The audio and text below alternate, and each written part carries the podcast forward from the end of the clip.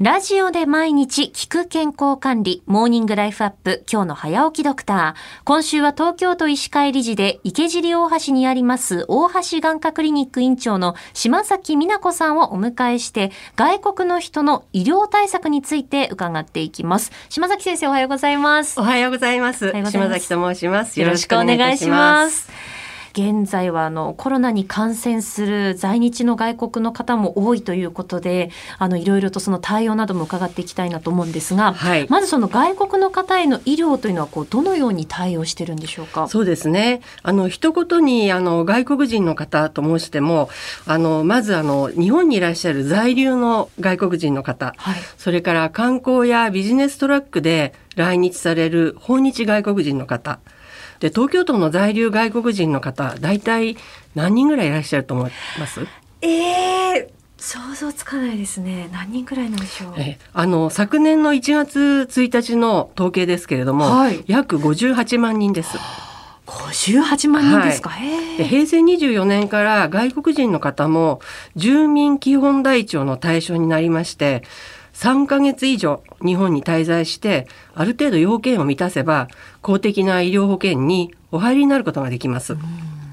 あのまあ、先ほどあの在留の外国の方がまあ58万人というデータを伺いましたけれどもそのいざじゃあその診療するといった時に言葉の壁もあるのかなと思うんですがそういった場合というのはどうしてらっしゃるんでしょうか？そうですね。あの、まあ、主たる言語は英語や中国語を使って診療することが多いですが、はい、まあ、実は東京にいらっしゃる外国人の方は多様性があって多言語に対応しなくてはいけないというのが現状です。そうですよね。実際そういう時って何かこうツールみたいなの使われるんですか？あ、そうですね。今あの東京都や、えー、厚生労働省で推奨しているのは、まあ、いわゆるスマートフォンのスピーカー機能を利用した電話医療通訳のシステムです。これどういうふうに使うんですか？そうですね。登録が必要なんですけれども、はい、一般の業者に委託して、まあ、皆さんが使ってらっしゃるスマートフォンで医療通訳者とお医者さんと患者さんこの3者が同時に会話を進めていきます。受付から診察室、それから検査内容の説明など、医療機関の様々なシーンで利用が可能です。あの、島崎先生は実際にこの電話医療通訳を使って、あの、診察というのはされたことあるんですか？はい。東京都医師会では、団体契約を通じた電話医療通訳の利用促進事業というのを2年間、え受託しました。はい。えー、現在は都内のほとんどの医療機関では外国人の受け入れのための整備や電話医療通訳の契約に個々に取り組みをすることが難しいのが現状です。ええ医療機関に電話医療通訳を広く周知してしかも近年は多言語の対応が先ほど申し上げましたように求められておりますのでこのシステムをトラブルなく利用するために何が必要なのか、え問題点を明らかにして検討したんです。うんうん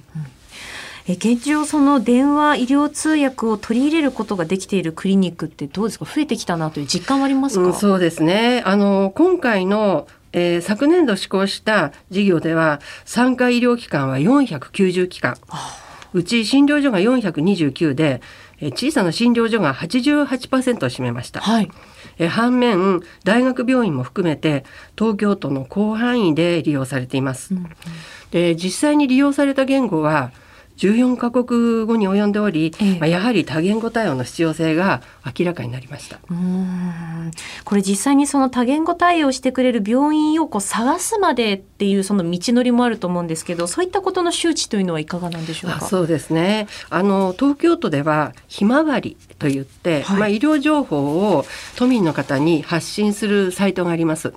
えそちらも、え今東京都で多言語化が進んでおりまして外国人の方が、まあ、スムースに医療機関を受けられるようなシステム作りが進んでいます。うんなるほど